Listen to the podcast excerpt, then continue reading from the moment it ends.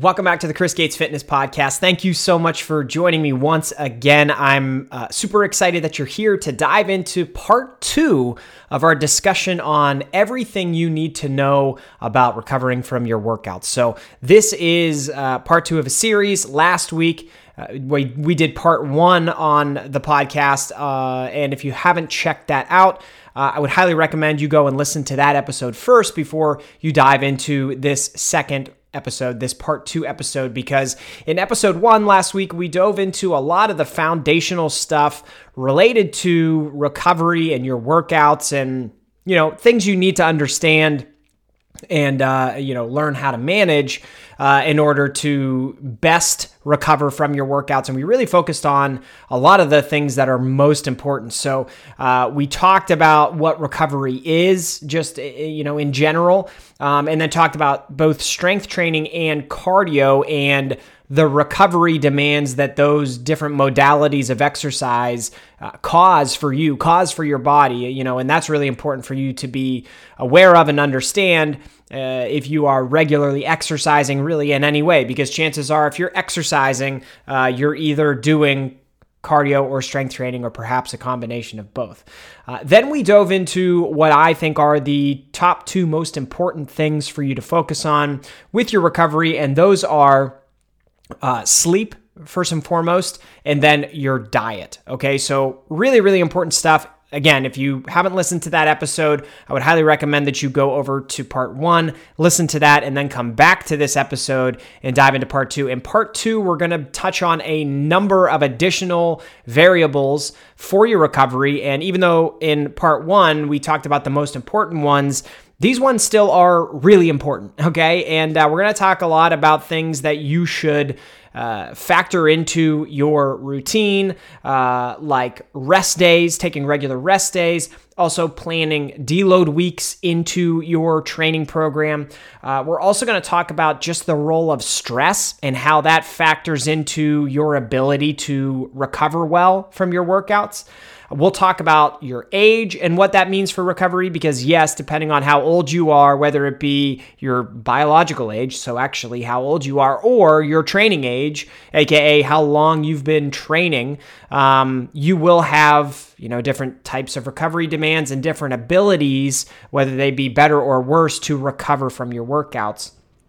We're going to talk about supplementation and dive into, you know, what will help you, what's effective, what can work you towards better recovery, and then a bunch of additional recovery modalities that, um, you know, are popular and uh, may or may not actually support your level of recovery. So things like sauna, cold tubs, cryotherapy, massage, uh, myofascial release, stressing, mobility. Like, we're going to dive into a bunch of additional things there at the end of the episode here uh, to really kind of just close this series out on recovery and make it as well rounded as possible. My goal here with both of these episodes has been to, at the end of it, touch on as much practical information as I possibly can and put it all in one place for you so that you can always come back and reference this stuff um, and so that you have a really good idea of what matters, uh, what doesn't, and what's most important for you. And uh, I mentioned this in part one, I'll mention it again here today. The goal here is to talk about everything you need to know, but not everything. And, and by that I mean I'm not going to dive too deep into the science aspect of things. And that's not to say because that's not important. That's not to say because I don't you know agree with science or or that I don't follow the science because I absolutely do but I think like you can really get into the weeds when you're looking at research studies and stuff like that. And at the end of the day, I think what you listening need is just like, hey, this is important. Here's why, and here's what you should do. So we're going to try to make it as practically applicable as possible uh, so that you can listen to this episode and then take these nuggets of information and apply them to uh, your daily life and your training routine. So, super excited to dive into part two here. Not only because I think this is great information, but uh, I just trained, uh, which is why I'm in a tank top. If you're watching the video episode, no, I'm not trying to show off my very mediocre shoulders and arms. Um, I just trained. I just had my post workout meal, so I'm like in recovery mode right now. I still have some of my pre workout in my system, so I'm energized and uh, I'm ready to dive in. And uh, yeah, looking forward to doing it. Real quick before we dive in to all of the details, just want to remind you if you are new here, my name is Chris. I am an online fitness coach, and uh, I work with people all over the world to build muscle, to burn fat, to develop healthy lifestyle habits, and really just to chase their fitness goals, whatever those goals may be. I like to take a lot of the guesswork out of the equation for my clients and give them the plan help them understand what to do, give them confidence that what they're doing is working, and then provide a ton of support along the way. So, if that sounds like it's right up your alley and something you'd be interested in, there will be a link to my coaching page in the show notes of this episode uh, where you can go over to my website, learn more about online coaching, and uh, you know get the details on what that looks like. And if what you see there, uh, continues to sound interesting and you like what you see, go ahead submit an application and I will follow up you with you so that we can talk more about what your goals are. But uh, okay, with that, let's dive into part two of this recovery bonanza extravaganza. And uh, the first thing I want to talk to you about are rest days and deload weeks. So the concept of rest is super important for recovery, and uh, you know we talked a lot about sleep in part one, so I'm not going to dive back into that. But um, you know, there's sleeping when you're asleep, and obviously that's a form of rest. But there are other forms of rest where you're awake, but giving your body time to catch up on recovery. And I want to dive into those. So the first one uh, is rest days, and I think you know, it's really important for everyone to build these into their training program, and that includes you. Uh, you don't need to train every single day. And in fact, I would highly suggest against you doing that. Now, that's not to say that you can't uh, be active every day, but like in the gym, training hard seven days a week, just rarely pans out well for people. I can tell you that from experience, both personally and, uh, you know, with people who come to me, you know, as new clients. I often hear, like, yeah, I'm, I'm doing all this work, but I'm not seeing the progress I want, and I don't understand why. And a lot of the times it's like, hey, because you're doing so much that your body can't recover from all of it. Um, so I really don't uh, encourage you to train every single day. Really, I recommend the vast majority of people build two to three rest days uh, into your week. Uh, every single week. Okay, I think that's really important because, uh, well, we'll get we'll get to why that's so important here in a second. The other aspect of this is deload weeks, and I, I think most people should take deload weeks, you know, once every couple of months. And, and what I do with my clients is uh, right around every eight weeks or so, we'll hit a deload week. And um, that's really important to kind of scale things back. And, uh, you know, it's different from a rest day in that it's a week that you train, but we scale the intensity back quite a bit. So, those two things, when combined in a training program, can really help you train for longer, uh, be fresher, more energized, and perform better when you train, and then set you up for better recovery, which is obviously the thing that actually allows you to, you know, train longer and be fresher and train, have good performance in the gym. So I do have an article on my website. How often should you rest from weight training? Um, you can learn a lot more about rest days and deload weeks and all of the different details involved. But I'll give you some basic details uh, here on the podcast um, that are kind of like those need to know things for you to understand. So with training, whatever form of training you're doing, it takes a toll on your body. And I think that that probably makes a lot of sense to you. Um, and if you're doing it the right way, if you're progressively overloading where you're seeing the intensity of your workouts go up over time via, you know, you either being able to add more reps to an exercise, add more weight to an exercise, or perhaps over time you're adding more sets to your different muscle groups in your body um, whatever the case may be, your body is going to accumulate fatigue throughout that course of time, throughout a phase of training or a block of training or whatever you want to call it. Um, so there is some of that fatigue that you'll notice, and though that's often in the form of like soreness in your muscles the day after training. I think everybody's pretty familiar with that. And also just general fatigue. Like the more you train, the more intense it gets, you may find yourself feeling more tired or sluggish outside of those training sessions. Um, so those are things that you notice, but there's actually a lot of fatigue that most people don't notice, okay? And those come in the forms of central nervous system fatigue. Uh, sometimes that happens if you're training very high intensity uh, for a very extended period of time. Uh, there's going to be wear and tear uh, on your joints and your tendons and your ligaments, and sometimes you notice that, sometimes you don't. Um, so there's a lot of stuff here that you notice and maybe you don't notice, but it all to your body and your brain are fatigue, okay? So a deload week. Let's talk about that. A deload week, I mentioned this a little bit just a minute or two ago. It's a scheduled week of time where you're going to continue to train. So, whatever the workouts are that you've been doing, you're going to continue to do those. But the, the difference during a deload week is that you're going to scale your workload back pretty considerably. Um, so, the reason we do that is or is to allow your body to still practice these movement patterns and these skills that you've been working on, still uh, maintain the gains and the muscle mass that you've built throughout this phase or this block of training. Um, but allow your body to kind of catch up on recovery. It allows your body to clear out a lot of that fatigue. And again, that's the fatigue that you notice and the fatigue that you don't notice, um, and kind of get back to baseline so that you can dive into a new phase of training or a new block of training and continue training hard, continue seeing your performance go up, and continue making all that progress. So, I'll explain to you kind of how I manage this concept with my clients.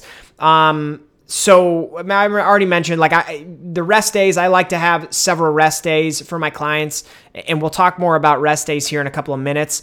Um, but with deload weeks you know how I like to structure things is most of the time give or take we'll have like 8 week training blocks. That's what I'll do with my clients. So it'll be two it'll be, it'll be 8 week training blocks and within that 8 week training block we'll have two four week phases. That's how I like to set things up for, for people. So in the first phase, we're getting to learn the new exercises and the new workouts and, and you know, kind of acclimating to that.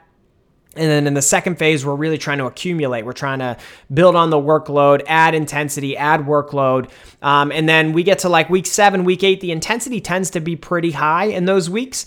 And at that point, then we hit a deload week where we're going to scale the intensity and the workload back uh, quite a bit, continue training, but let my client, let the person uh, catch up on recovery, get refreshed both mentally and physically so that we can dive into a new block of training after that. And I'll often reduce the workload by like, uh, give or take 30%.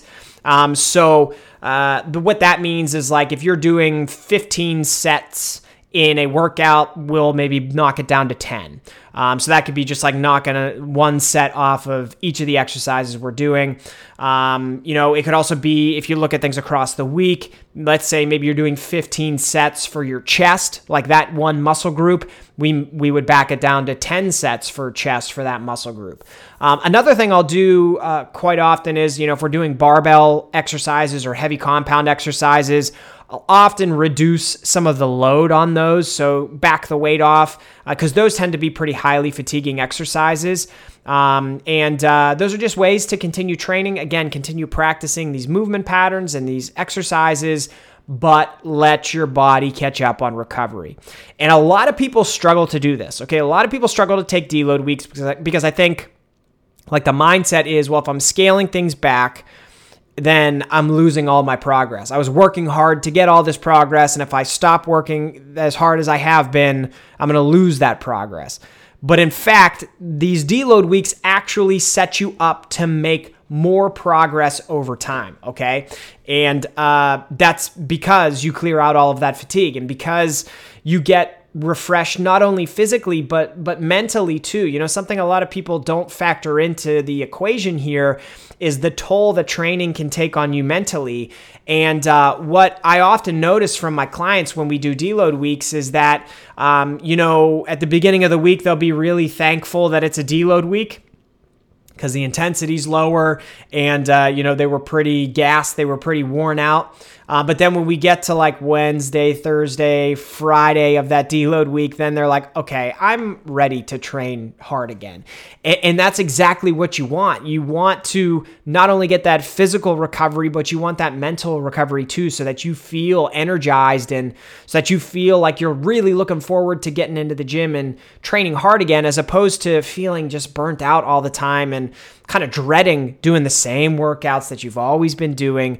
Uh, you, you don't want that to be the case. So, often like if you aren't taking deloads that'll actually be a situation where you see that your progress plateaus uh, which obviously nobody wants that uh, or you know even worse you, you find that you get injured and both of these are, are because of overuse because you didn't let your body catch up on recovery you didn't get that you know, you didn't get refreshed. You didn't give yourself a chance to just decompress and uh, get back to baseline and get rested and relaxed and rejuvenated to train hard again. So, deloads are a really, really big factor in proper recovery, and so are rest days. So, talked about rest days a little bit already, but planned rest days, and like I said, I think two to three a week is best for most people. Uh, it's going to give your body time to recover and adapt from session to session. So, those deloads help you recover really from one training block to the next. The rest days during the week help you recover from one workout to the next workout. And this, for many of the same reasons, what we just talked about with deload weeks, like your muscles need time to recover so that your body can get back to baseline and continue training hard. Uh, you don't want to be unbelievably sore and just keep going into the gym super sore, um, you're not going to be able to put forth your best effort if that's the case.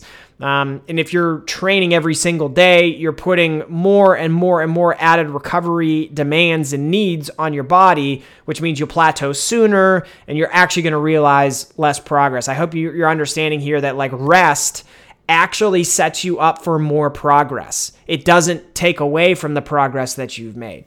So, like, if as we're looking at a training block, like I mentioned before, look, okay, with my clients, I have these eight week training blocks. We have two four week phases in that block.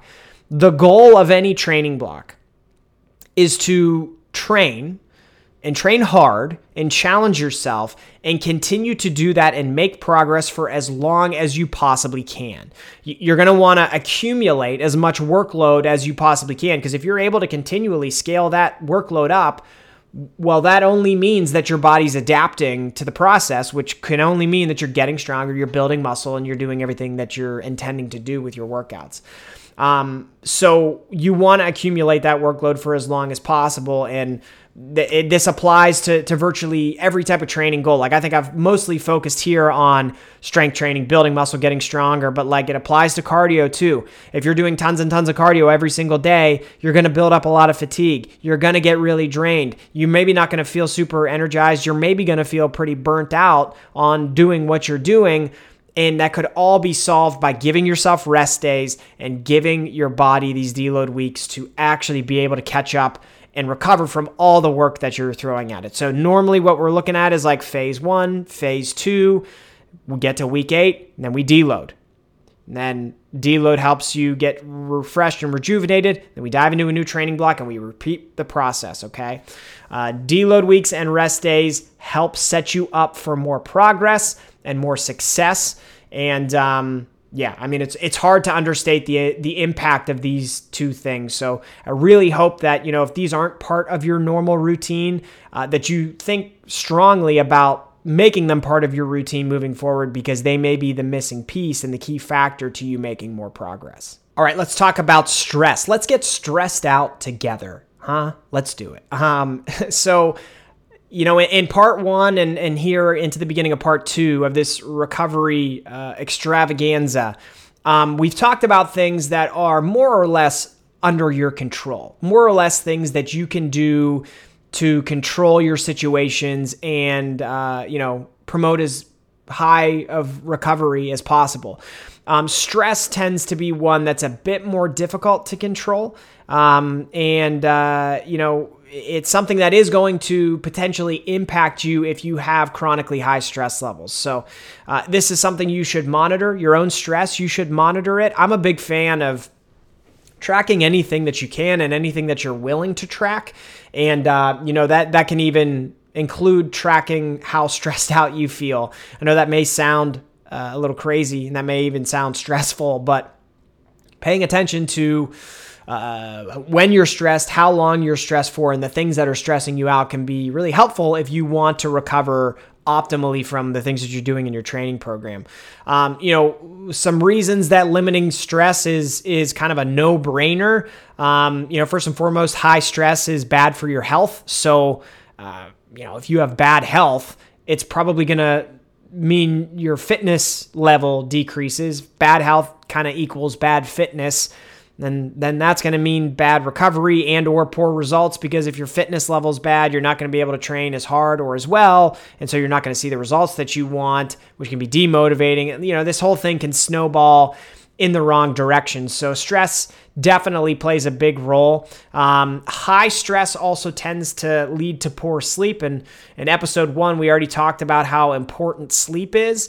Um, so that's also a no-brainer um, stress also, you know, if you look at research that that cites stress in terms of in, in relation to your health and fitness. Um, it tends to be linked to some pretty bad habits like emotional eating, um, excess weight gain, really struggling to adhere to your diet and the the exercise program that you're working in, um, and those aren't all necessarily recovery related, but they kind of are, right? Because eating and your diet is going to be related to what you're putting in your body, which affects how you recover, your adherence to exercising.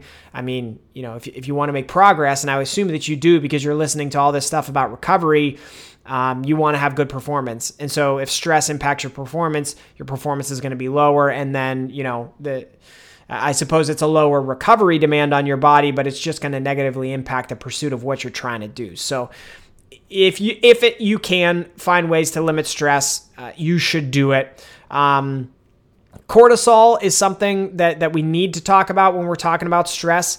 And it's something that you should be aware of if you're not familiar with what cortisol is. So, it's the primary stress hormone in your body. And again, this is one of these areas where I'm not going to get into the science of it because I'm probably not even the best person uh, to try and talk about the science of it. But in general, the, the general gist of it is when you get stressed, cortisol releases into the bloodstream. Um, and that's perfectly normal, to be clear. Like, that's how it's supposed to happen. And it's okay that it happens. But when stress is chronic and when cortisol is constantly elevated, that's what tends to be associated with the things like stress eating, you know, increased weight gain, bad nutritional decision making, lack of adherence with your workouts. And and obviously you want to be on point with those things so that you can continue making progress. So um, it's not like, hey, I had one stressful day at work and then oh, all of your progress and your recovery is ruined. Um, that's normal. Your body's equipped to handle that. Um, your your brain and your body are, are going to be fine. But it's when cortisol is consistently elevated that um, you start to run into to more serious problems. So if you're just like having a, a stressful few weeks to a few months at work, uh, or if things at home are really stressful, whatever the case may be, that's when you can run into some issues and it can impair your not only your fitness but your recovery. So, like, how do we reduce stress? It's it's much easier said than done, uh, admittedly. And I'm going to talk about some things that you know practice what you pre- preach, Chris. You should uh, sometimes be better at this, but like doing things that bring you joy, right? So kicking your feet up and relaxing from time to time, maybe doing that on those rest days that we just talked about, um, going for a walk, reading a book, just generally doing things that you enjoy and allow you to decompress a little bit um, are great things for you to to do to to relieve stress. It could even be watching your favorite show or going to the movies, whatever the case may be. Um, doing those things that you enjoy that kind of take you out of that stressed mindset and that stressed environment uh, can be really effective to help you manage your stress levels. But just be aware that stress plays a pretty significant role here if stress is chronically elevated. Okay, and again, I know easier said than done, but something to pay attention to and something to try to alleviate if you can. Next up is age, age and recovery. Let's talk about how old you are, which for people like me is becoming a sore subject. Your boy at the time of recording this is 36 years old. And uh, I definitely, uh, over the past few years, have noticed how much more important some of these things we've already talked about in parts one and so far here in part two. Um, all how much more important they're becoming and how much more dialed in they need to be for me to recover efficiently and effectively and uh, continue to, to make progress in the gym.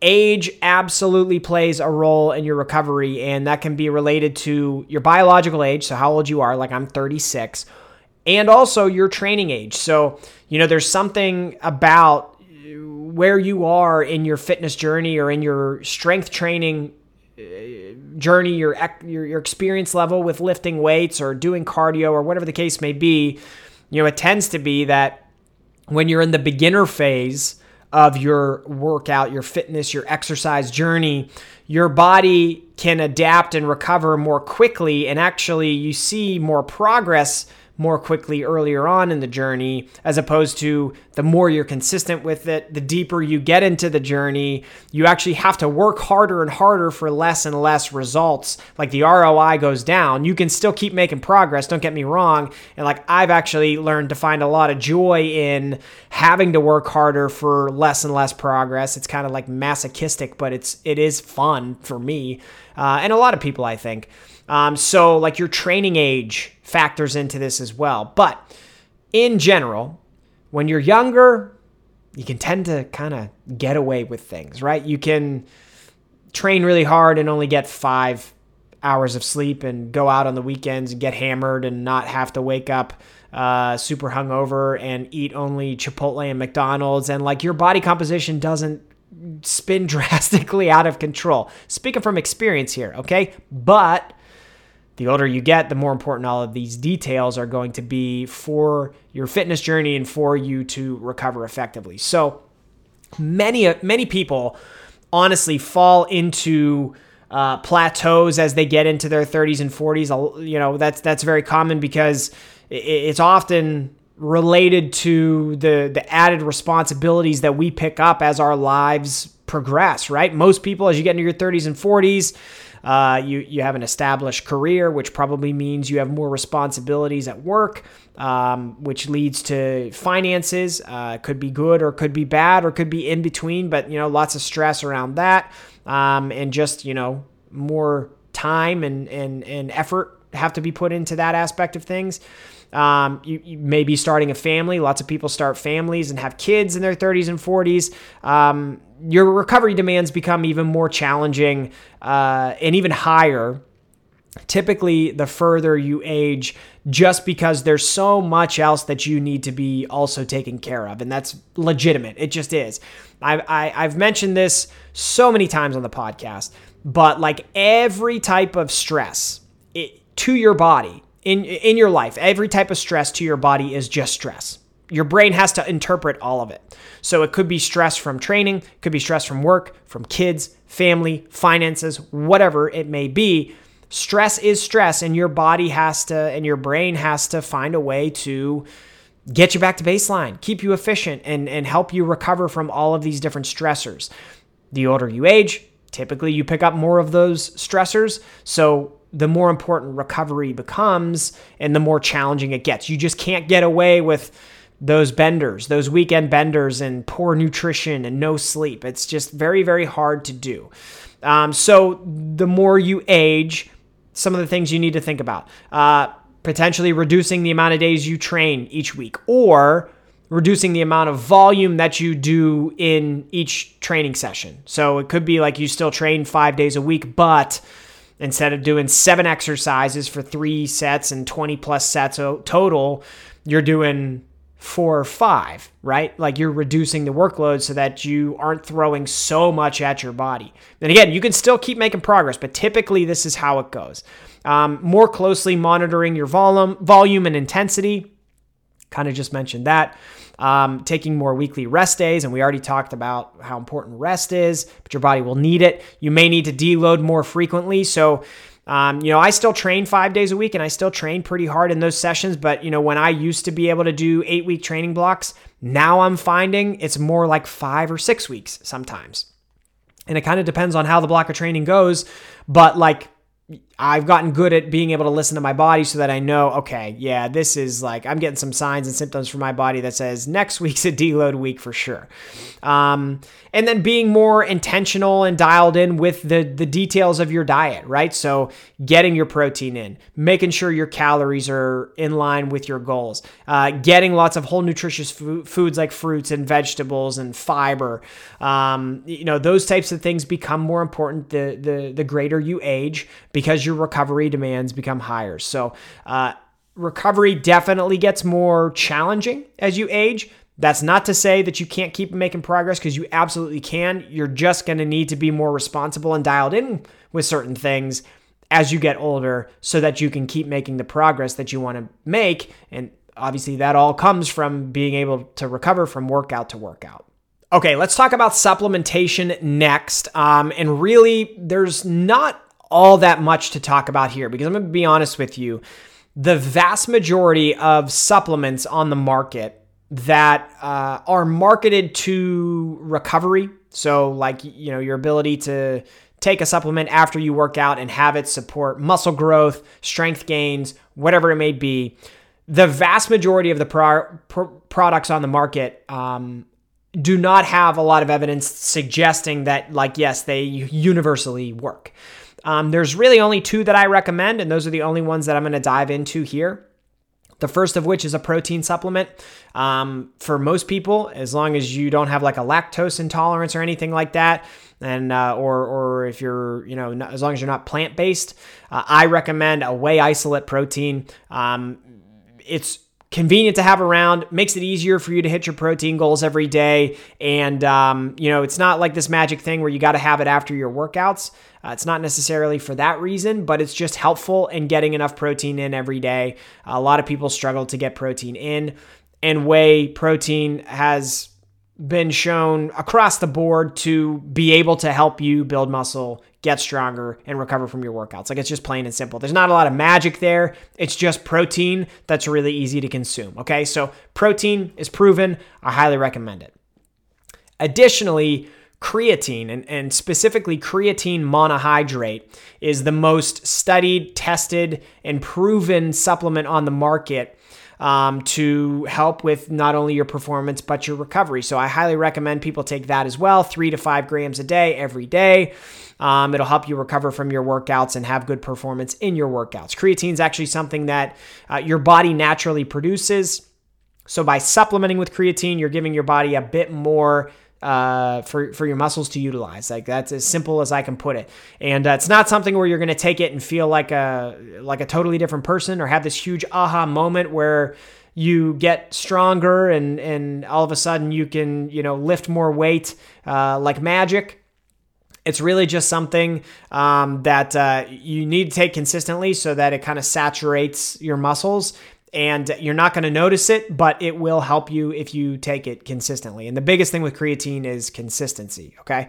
That will help you recover from your workouts. Other things like BCAAs, uh, collagen, glutamine, man, like testosterone boosters, different special multivitamins. I don't, whatever your supplement store is selling you, you probably don't need it. Um, it, you know, yeah, you probably don't need it. I'll just leave it at that. Like there are some supplements that could give you an extra 1 to 2%, but are they worth the money? Are they worth the confusion? Is it worth your time?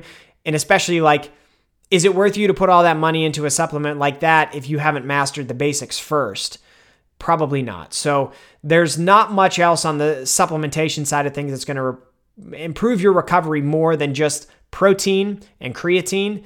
And I, I, hope this can help simplify that for you. If you're focused on just taking those two things, uh, then you will be getting the best from the supplement industry in terms of actual muscular recovery.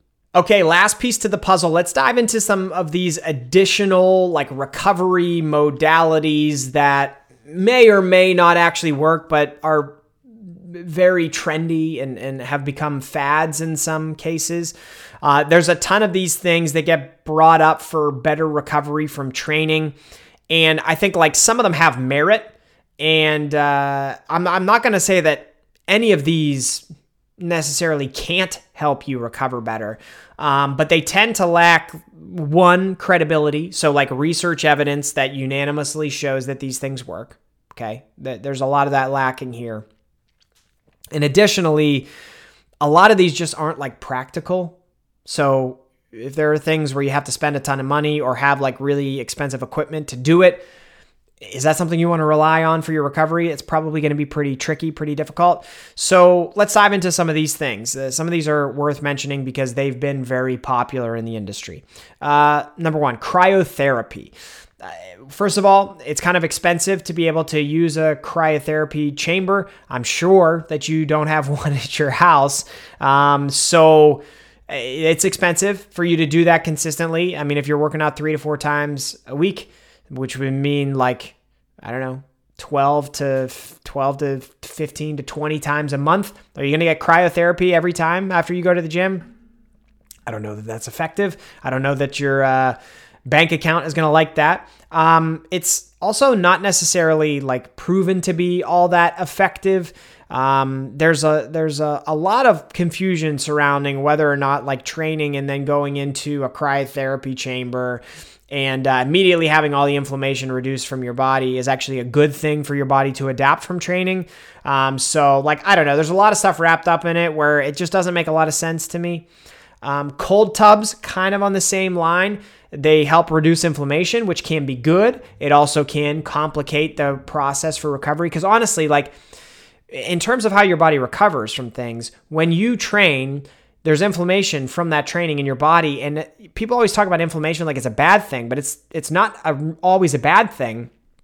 And in terms of recovery from training the inflammation is part of like the signaling process for your body to send the resources that your muscles need to actually recover so the inflammation from training is often a good thing um, and like do you want to blunt all of that immediately I don't know. Um, I can see reasons for it. I can see reasons against it. So it's uh, you know it, it's something to consider. I don't know that it makes all that much sense, but cold tubs are like the biggest fad in the fitness industry right now at the time of recording this episode. Um, there are some benefits. There are some drawbacks. These tubs are really expensive. I'm blown away by how many people are spending thousands of dollars for like a bucket of cold water. It it's a genius business plan uh, and, and amazing marketing. Uh, it's not very enjoyable. Like, and I know that's part of the rationale is like you're doing something difficult. Um, but that's, you know, in terms of practicality, I don't know that everybody's going to be wanting to jump into cold tubs every day. And I don't know that it's inherently better for recovery or even necessary uh, for most people. So again, not necessarily the most practical uh, thing to do. Could it have benefits? It could, but like I, I don't know that any of those benefits are substantially better than the things that we've talked about so far in these two episodes about recovery. Sauna, basically the same reasons I just talked about, but the sauna's heat, right? So I'm not going to rehash everything I just said. It's not very practical. It's super expensive. I don't know that it's better. Okay, plain and simple. Sauna, I don't know. Um, massage. There are acute benefits to massage, meaning like when you go to get a massage, you typically have your muscles, uh, you know, feeling looser, y- your body's feeling better, your your joints feel better, all that good stuff. You know, the the typical things that you're looking for when you go to get a massage. You seem to have those benefits immediately after the massage. but First of all, it's pretty pricey to get massages all the time. Uh, most people can't afford that. And what tends to be the case is like after the massage, you feel those benefits, but then like down the road, if you're not getting massages consistently, uh, or if you're not doing additional things on your own to stretch out those muscles uh, or, or to massage them on your own, the, the muscles may tend to tighten back up because of the types of training that you're doing. So um, you need to do it consistently, which becomes pretty expensive. And I'm not sure the cost is worth the potential benefits that you would receive from massage, which I feel like is why you see massage consistently administered to like only professional athletes. Um, so that's something to consider with massage. Uh, compression garments are another thing. Um, so, like a compression sleeve or compression shorts or compression socks. Um, they tend to be affordable. They're definitely more practical than some of the things that I just talked about. Um, but I'm not sure these are really proven to be drivers of recovery, even though they mark, are marketed as such. I think more so they just kind of tend to serve as band aids. Um, you know, if you put compression on any joint that is bothering you, it's going to make that joint feel a little bit better because compression garments, like the way I like to think about it is, you know, if you have bad knees and then you put knee sleeves on, the knee sleeve is almost going to act like a bunch of additional tendons uh, around your joint to assist you in, you know, squatting down and squatting back up or something like that. So like logically that's going to help you feel better but i feel like it's just a band-aid on the problem and the compression garment isn't actually solving the issue for you. So sure it makes you feel better but that's not recovery. That's that's just a placeholder and you actually need to get to the root problem of what's causing you those issues. There's also a lot of wearable technology that gives you reports on how well you're recovering um, or recovery scores like Apple Watch Oura Ring, Whoop bands, Garmin's. Um, they try to predict for you whether you should train or shouldn't train, how recovered you are or are not. And uh, honestly, these just tend to not be very accurate at all. And I do think we're going to get to a point with technology where those devices will be able to do that. But right now, they, they, they do not do a very good job. And I've, I've tried a number of them. I'm pretty experienced with training at this point to tell you that, like, a lot of the times I'd wake up feeling fresh and, and ready to go, and it tells me I'm not supposed to train today, and it's just, it doesn't make any sense to me. Um, I really think instead of using a device to tell you how recovered you are or how you feel and if you're okay to train today, I would say just do an audit of yourself every day when you wake up and say, okay, uh, how am I feeling today? Am I feeling tired? Am I feeling fatigued? Am I still really sore from my workouts? Am I drowsy? Am I lacking energy? Um, am I lacking the desire to train? Like, oh, do I just not want to jo- show up to the gym today? Um, if if your answers are yes to a lot of those questions, then that's your answer. You shouldn't train today. But if you wake up and it's the flip side, and you're like excited to train, you feel strong, you feel energized, you feel fresh, you you, you want to be in the gym, then once again, you, you've probably answered your question. Uh, you're recovered. You're in a good place, and, and you can go to the gym and train. Um, so all those things, and there's lots of others like them, but those are some of the ones that stick out to me as the most popular. And uh, I thought it would be good to run through those. They're more, I think, for the most part, things to consider if you're an athlete, like if if that's your life is athletics. Um, but for the average person like me and like probably you, I, I, don't know that a lot of those things are, are practical and, and really going to provide you with much of a benefit at all. Um, now, some that I do think can help and, and will help you uh, are things that are very practical and very proven to, to help you recover from workout to workout. Um, number one, stretching. And, and, and I don't mean stretching like right before or right after you lift weights or go for a run or whatever it may be. What I mean is like leisurely stretching when you have some downtime. I really like, you know, we normally do with the kids uh, before bed, we'll do like one show each night. And while my kids are watching the show, I'll get down on the floor and I'll do a few stretches, you know, hold some stretches for my hamstrings, my quads, my calves, stretch out my back a little bit, um, and just do like 30 to 60 second holds for each muscle group. And doing that consistently during like my leisure time, I have found has really helped my muscles and my joints feel better. Okay, so that's something that I do think is very practical. And we obviously know from decades of people stretching that it can be a good thing for your body. Um, mobility work kind of falls into the same thing. So, in addition to those stretches that I do, I will do some mobility stuff as well. And the difference between stretching and mobility mobility is really like, um, active stretching is another way to, to categorize it. It's you kind of moving in different ways that helps your body feel good, but you're not exercising, okay? You're not squatting and pressing and rowing and deadlifting and all this stuff. You're doing things to like maybe open up your hips or, or you know, get your back uh, feeling a bit more mobile. Um, so, mobility is something that also is very practical, doesn't cost you anything, and it can have uh, really good returns if you do it consistently. And the last thing that I think is good is something called myofascial release. Um, and what that is, it's basically like massage that you give to yourself. And so, what I'll often do, uh, and, and I think the, the way most people administer it is like getting something like a tennis ball or a lacrosse ball. And you can go on Amazon and just look up, you know, lacrosse balls for for massage, and there's a bunch of them that you can buy for super cheap. Uh, but like getting down on the floor, using a lacrosse ball, and wherever you have tenderness or a sore muscle or a tight joint, kind of letting your body weight rest on that ball so that it's applying pressure to the tender area. And by applying pressure, it can often actually cause your muscle to relax a little bit. And this is another one, just like stretching, just like mobility. If you do these things consistently, it can lead your muscles to lengthen and stay in that lengthened position. It can lead your joints to open up a bit more and have you just feel more mobile. Um, so I'm a big fan of myofascial release. And if that's not something that you have done, but you struggle with nagging aches or pains or tightness, uh, it's really, really effective. It truly is. It, it's that, that that's what I do. That's my nightly routine is stretching, mobility, myofascial release. Sometimes I do all three if I need them. Sometimes I'll just do one. It's really based on how my body is feeling at that time.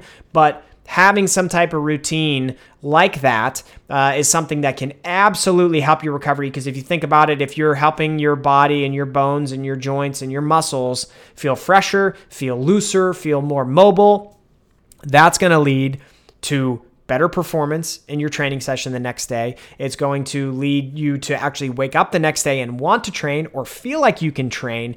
Um, and so, like, from a recovery standpoint, that's a big deal because we talked about it earlier for training, you want to be able to train consistently and make progress consistently for as long as you possibly can until you have to deload. So, doing these types of things can help you accomplish that. And uh, I would highly suggest you incorporate things like stretching and mobility and myofascial release uh, ahead of maybe some of those much more costly, uh, ineffective. Uh, non practical options uh, that we ran through just a few minutes ago.